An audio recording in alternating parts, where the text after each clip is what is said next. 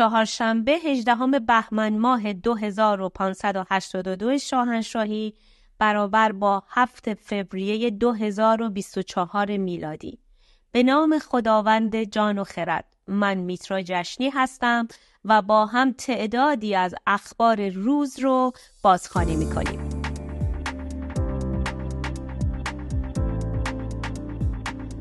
دیروز زاد روز عروس جاوید نام ایران بود. همه بگن اشتباهه. من که بهانه میدم من فقط تو رو می‌بینم. نمیشنوم چی میگن. دن به تو من میبازم. می‌خونم دیگه.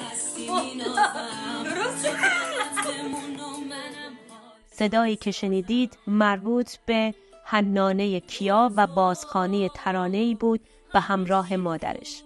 هفدهم بهمن ماه زادروز جاویدنام حنانه کیاست حنانه کیا تازه عروس در جریان خیزش ملی ایران در سال گذشته با شلیک مستقیم نیروهای امنیتی جمهوری اسلامی در نوشهر به قتل رسید. یاد و نامش گرامی و جاودان.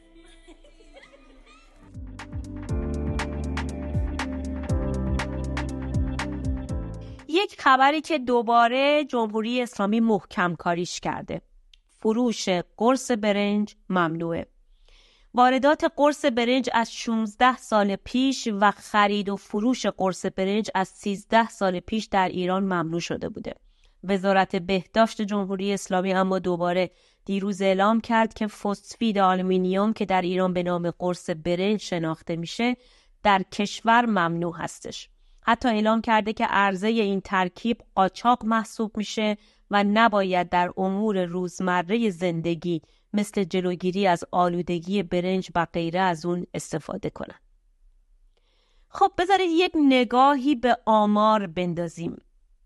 مازندران با داشتن 230 هزار هکتار عراضی شالیزاری و تولید حدود یک میلیون تن برنج سفید رتبه نخست تولید برنج کشور رو داره و برای جلوگیری از آفات برنج و افزایش موندگاری اون از این قرص استفاده می‌کنه. اما تنها در استان مازندران در سال 1400 هجری خورشیدی 127 نفر با این قرص خودکشی کردن و جون خودشون رو از دست دادن که این آمار 69 درصد نسبت به سال ما قبل خودش یعنی 1399 افزایش داشته. در مهر ماه 1401 یعنی 2581 شاهنشاهی منصور فیروزبخ مدیر کل پزشکی قانونی اصفهان گفته بود که مسمومیت با قرص برنج در این استان دو برابر و نیم شده به نوشته خود خبرگزاری ایرنا یعنی خبرگزاری حکومتی جمهوری اسلامی که ناگفته نمونه قبل همین آقای مهدی سهرخیز که این روزا تقاضای قرامت صد و خورده میلیون دلاری از امریکا کرده برای اینکه پدرشون که یک زمانی سردبیر همین ایرنا بودند و سالها به عنوان سانسورچی حکومت در همون سیستم کار می‌کردن در بازداشت آسیب روحی دیده در این مورد به خصوص اعلام کرده که مصرف قرص برنج به دومین روش خودکشی در ایران به ویژه در استانهای شمالی تبدیل شده. پیش از این نیز مقامهای پزشکی قانونی گفته بودند که مصرف قرص برنج بیشتر در رده سنی 20 تا 40 سال و به قصد خودکشی بوده. بنابر آمار رسمی خود جمهوری اسلامی هم در سال 99 یعنی دو سال گذشته سه سال گذشته دست کم 932 مورد مرگ بر اثر مسمومیت با قرص برنج در ایران گزارش شده و در نیمه اول سال 1400 هم آمار مرگ های مشابه دست کم به 546 مورد رسیده. و هفتی ها متشکریم.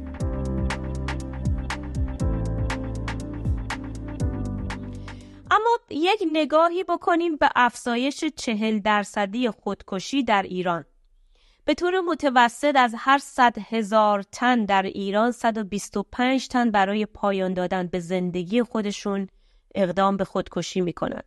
بررسی ها داره نشون میده که میزان اقدام به خودکشی در کشور تقریبا 20 برابر بیشتر از خودکشی هایی هست که به مرگ منجر میشه نقطه. یعنی اونایی هم که میمیرن رو شما در نظر بگیرید آمارشون رو. حالا فکر کنین 20 برابرشون اقدام به خودکشی می‌کنن که در این وسط یه بخشش رو منجر به مرگ میشه. نقطه بحرانی موضوع هم این هستش که اکثر افرادی که دست به خودکشی می‌زنن انقدر ناامیدن که از هر راهی برای تموم کردن زندگی استفاده می‌کنن. هرچند خب می‌تونه این مشاوره ها و کمک گرفتن از روانشناسی تا حدی به این افراد کمک بکنه اما شوربختانه احساس فقدان و افسردگی در این افراد انقدر شدید هستش که به صورت کاملا آنی تصمیم به این کار می‌گیرند. پیش از این که ما بریم به سراغ خبر بعدی یه مطلبی رو در خبر قبل گفتم راجع به آقای مهدی سهرخیز فرزند عیسی سهرخیز مدیر کل مطبوعات وزارت ارشاد و فرهنگ دوران خاتمی که فکر می‌کنم مدیر مسئول همین ایرنایی بود که ما خبر رو ازش درباره قرص برنج نقل قول کردیم. آقای مهدی سهرخیز در یکم ژون 2022 یک قرامت خواهی رو به دادگاه منطقه‌ای ایالات متحده در ناحیه کلمبیا تقدیم کرد. بنابر این درخواست شاکی یعنی آقای مهدی سهرخیز برای دریافت قرامت 156 میلیون دلاری از اموال بلوکه شده ایران تقاضا کرده بود از این دادگاه. که بنیاد فرشگرد با همراهی سازمان لیبرتی قرارنامه و یا آمیکوس بریفی رو تنظیم کردن در 25 صفحه و اون رو به دادگاه ارائه کردند و ضمن ارائه مستنداتی درباره سوابق عیسی سهرخیز به عنوان بالاترین مقام سانسور در دوران خاتمی برای اعمال سانسور در مطبوعات و جراید و همینطور سلب آزادی بیان روزنامه نگارها عنوان کرده که سیستم قضایی ایالات متحده نباید اجازه بده که افرادی رو که سالها در خدمت حکومتهای فاسد و تروریستی بودند و حتی جزی از سیستم اونها بودند رو و حالا در بازی قدرت کنار گذاشته شدن منتفع بکنه از میلیون ها دلاری که به واسطه دادگاه های امریکا به جیب بزنن. و خوشبختانه این آمیکوس بریف سبب شد که این مبلغی رو که آقای سهرخیز تقاضا کرده بودن از اون 156 میلیون دلار برسه به 5 میلیون دلار و مجدد هم سازمان لیبرتی و بنیاد فرشگرد باز یک تقاضا و یک قرارنامه دیگه ای رو برای دادگاه فرستادن که اون مبلغ رو هم تلاش می‌کنن کم بکنن چون واقعا یک یک دلاری هم از سهم مردم ایران و اون چیزی که قرار هست برای فردای ایران استفاده بشه نباید به گلوی این آقازاده ها ریخته بشه. حالا اینم یک, یک خبری بود که در حاشیه اخبار امروز من دوست داشتم که خدمت شما بگم.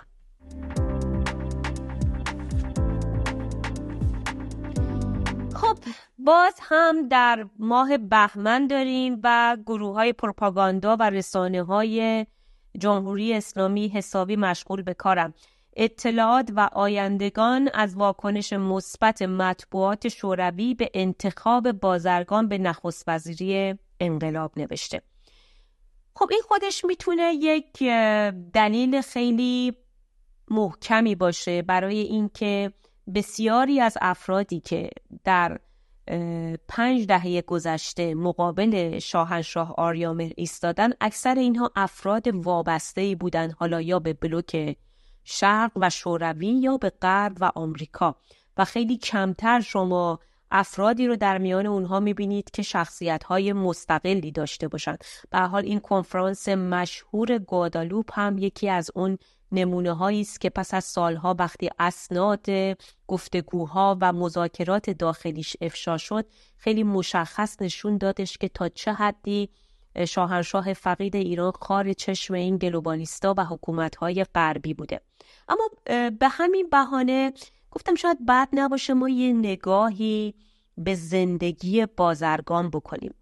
بازرگان با تشکیل دولت محمد مصدق وارد فعالیت سیاسی شد و به عنوان معاون وزیر فرهنگ کابینه اول مصدق فعالیت‌های سیاسیش رو گسترش داد و بعدها به همراه سید رضا زنجانی و داریوش فروهر و سید محمود طالقانی اقدام به تأسیس نهزت مقاومت ملی کرد که پس از اون همراه یدالله صحابی و طالقانی نهزت آزادی رو از درونش اینا بیرون کشیدن تا اواخر عمرشم از همون زمان ابتدای نخست وزیریش با وجود اینکه پس از انقلاب ادعا می‌کرد که با ولایت فقیه مخالف هست اما هیچ وقت خواستار جدایی دین از دولت نبود و این ادعاهایی که برخی از بازماندگان جبهه ملی و حامیان اونها دارن این روزها ابراز می‌کنن که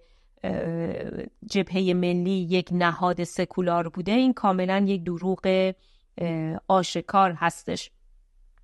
و از همه مهمتر که بازرگان یکی از اون افرادی بود که زیر سایه نهزت آزادی اعلامیه خیلی سنگینی رو در اعتراض به انقلاب سفید در بهمن سال 41 در سوم بهمن ماه سال 41 منتشر کردن یه چیز خیلی جالبی هم بد نیست. حالا تو حاشیه این اخباری که داریم با هم دیگه مرور می‌کنیم راجع به این جبهه ملیا بگیم. هرچند که من در ویدیوهای نقش مردم به زودی مجموعه ای رو درباره جبهه ملی منتشر خواهم کرد. حالا اون دوستانی که این نقش مردم رو ندیدن می‌تونین به اینستاگرام من با شناسه جشنی میترا مراجعه کنید و ببینید که سه تا ویدئو پین شده به بالای اینستاگرامم و این روزها هم به صورت تیکایی کوچیکتر به مناسبت همین جریان دهه زرج داره اینا میاد بیرون.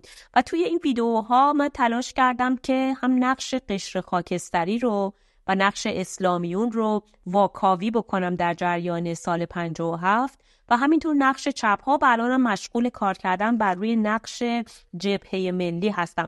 اما حداقل به عنوان پیش درآمد شاید بد نباشه. اینجا من این رو اشاره بکنم که یکی از دلایل مخالفت جبهه ملی به رغم اینکه همیشه سنگ ایرانی بودن و منافع مردم ایران رو به سینه می‌زدن و همچنان هم می‌زنن با اصلاحات ارزی شاه. دقیقا به این علت بود که شاه با نظام ارباب و رعیتی مخالف بود و این بزرگواران هم اکثرا از طبقه ملاکین و زمینداران میان یا از طبقه تجار میان که زمین ها و اون عراضی رو فروخته بودند یا واگذار کرده بودن و اومده بودن تو بخش تجارت. حالا یا خودشون زمیندار بودن یا مثلا می‌بینید دو نسل قبلشون یک نسل قبلشون اینها همه جز اربابانی بودن که رعیت ها براشون کار می‌کردن و خب خیلی براشون سنگین بود که یک مرتبه شاه بیاد و این نظام ارباب رعیتی رو منسوخ اعلام بکنه و یه حقی از زمین زراعی به کشاورزان بده. بازرگان در دوره انقلاب مشروطه در یک خانواده مذهبی آذربایجانی به دنیا اومد و پدرش هم عباس قلی آقای تجارتی تبریزی.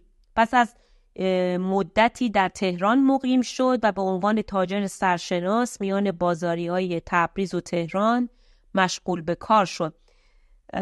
در تهران هم به نام حاج عباس قلی آقا بازرگانی تبریزی معروف شد و در اثر این نام خانوادگی هم بازرگان تبریزی برای او به جای تجارتی تبریزی بعدها رسمی شد که خب می‌بینید خود بازرگان هم فامیلش از همینجا داره میاد.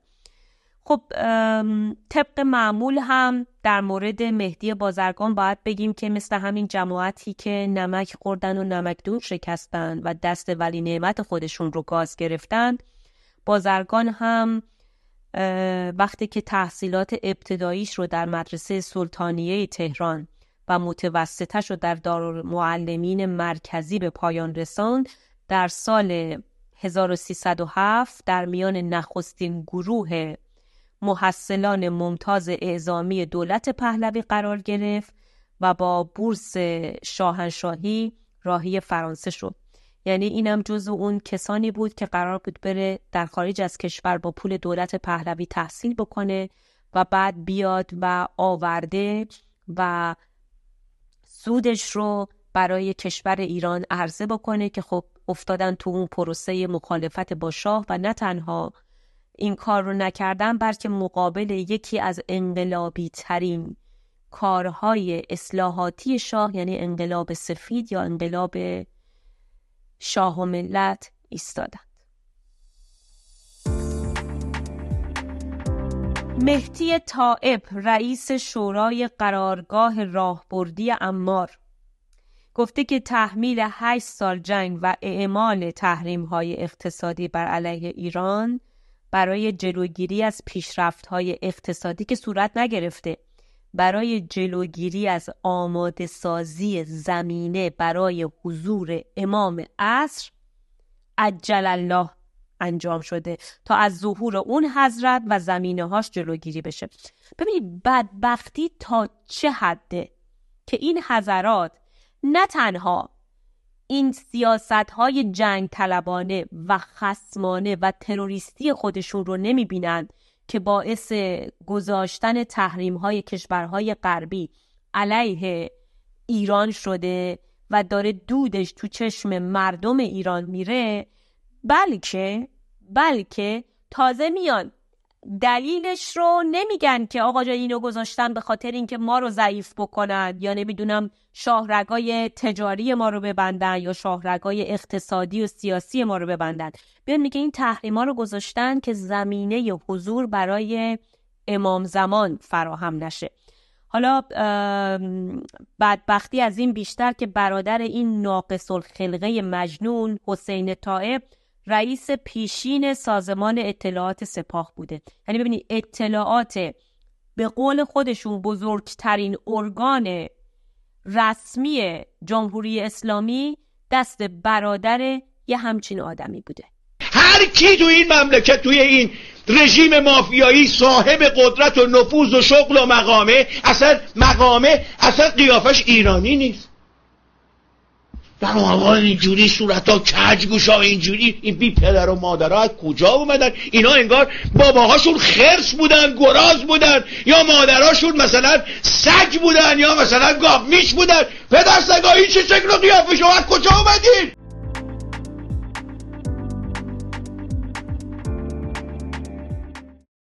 پتکین آزرمه در کیهان لندن. یادداشتی رو منتشر کرده که توش نوشته زوج پناهجوی دروغین ایرانی در پی ترور یهودیان سوئد بودن.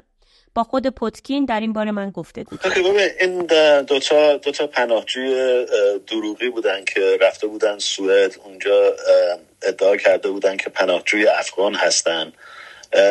چند تا پرچم قرمزم به اصطلاح مشاهده شده بود. اداره مهاجرت راجبش می‌دونست. مثلا مثلا اینا وقتی براشون وقتی گفته بودن پناهجوی افغان هستن خب براشون مترجم افغان آورده بودن. بعد اینا نمی‌تونستن افغان افغان دری صحبت بکنن.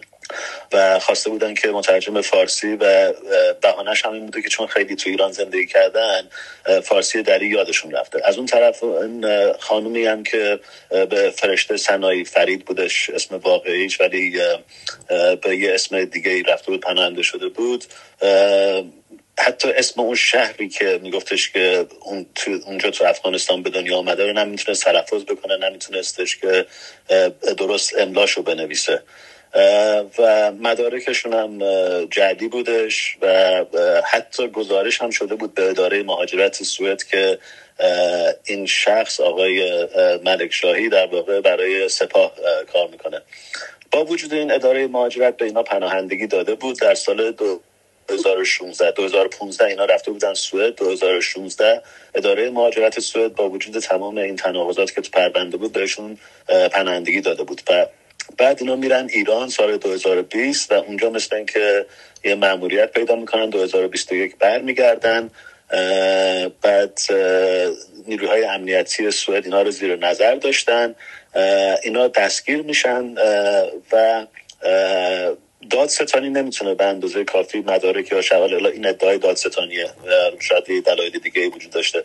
ولی دادستانی نمی‌تونه شواهد و مدارک کافی به دست بیاره که یا جمع جور بکنه که اینا محکوم بشن در دادگاه. و اینا فقط مجبور میشن که سوئد مجبور میشه که اینا رو اخراج بکنه. اینا همه چیزایی بود که قبلا می‌دونستیم و قبلا در خبرها بوده.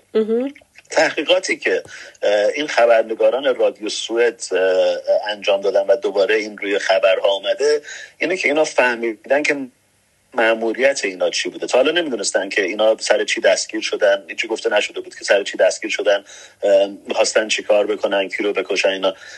این تحقیقاتی که خبرنگاران رادیو سود انجام دادن و به اون اسنادی که فتوکپی اسنادی که بهش دسترسی پیدا کردن نشون می‌داده که معمولیت اینا این بوده که حداقل سه نفر از یهودی های سرشناس در سوئد رو که یکیشون رئیس انجمن یهودیان سوئد بوده اونو بکشن. بخش اونا رو بکشن. اونا رو به قتل برسونن. و این کشف تازه که انجام شده. ولی در صورت دوباره این مشکل رو نشون میده که چجوری جمهوری اسلامی افراد نفوذی خودش رو به عنوان پناهنده میفرسته خارج و معمولیت های اینجوری بهش میده و چون نمی‌تونه که در اسرائیل کاری انجام بده در اسرائیل انتقام بگیره سعی می‌کنه که یهودی ها رو در خارج از اسرائیل هدف قرار بده. با وجودی که سه سال از اخراج این دو پناهجوی دروغین نفوذی های جمهوری اسلامی میگذره ولی عجیبه که هنوز نه اداره مهاجرت سوئد نه دادستانی سوئد. حاضر نیستش که در مورد این پرونده اظهار نظری بکنه و به این خبرنگاران سوئدی هیچ اطلاع بیشتری نمی‌خواد بده. سه نفر یهودی که هدف این دو تا مامور جمهوری اسلامی بودن هر سه یهودی های سوئدی و ساکن سوئد هستن. یکیشون البته دو تابعیتی بوده تابعیت سوئدی و آمریکایی داشته. برای همین هم هستش که اف بی آی هم پیگیر این پرونده و بازجویی کردن از این دو نفر بوده. بسیار سپاسگزارم ازت پتکین ممنونم که در پادکست من شرکت کردی. Okay.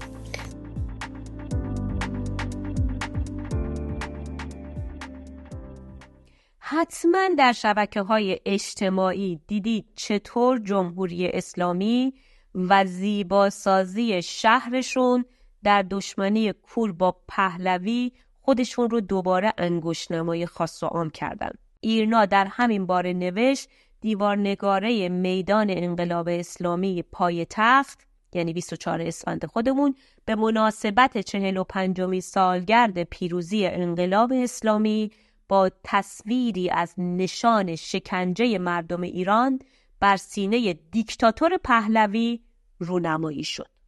اگر که عزیزان این تصویر رو دیده باشند اینجوری هستش که یه بیلبورد بزرگی رو نصب کردن به دیوار که از گردن تا شانه های علا حضرت فقید ایران محمد رضا شاه پهلوی در اون نمایان شده در ابعاد خیلی بزرگی و جای مدال هایی که به سینه آریا مهر نصب شده بود یک سری آدم رو آویزون کردن کله پا کردن که مثلا این نمادی از شکنجه بوده. حالا ما هیچ ما نگاه. صدای یک هممیهن رو از مکانی روبروی همین دیوار نگاره گوش کنید. از قلب تهران به محمد رضا شاه پهلوی سلام. لعنتی ها با چی می جنگین؟ بعد از چهار دهه و نیم هنوز نفهمیدین پهلوی نامیه که هرگز نمی میره. جهان دل نهاده بدین داستان همان بخردان نیز و هم راستان. بدرود.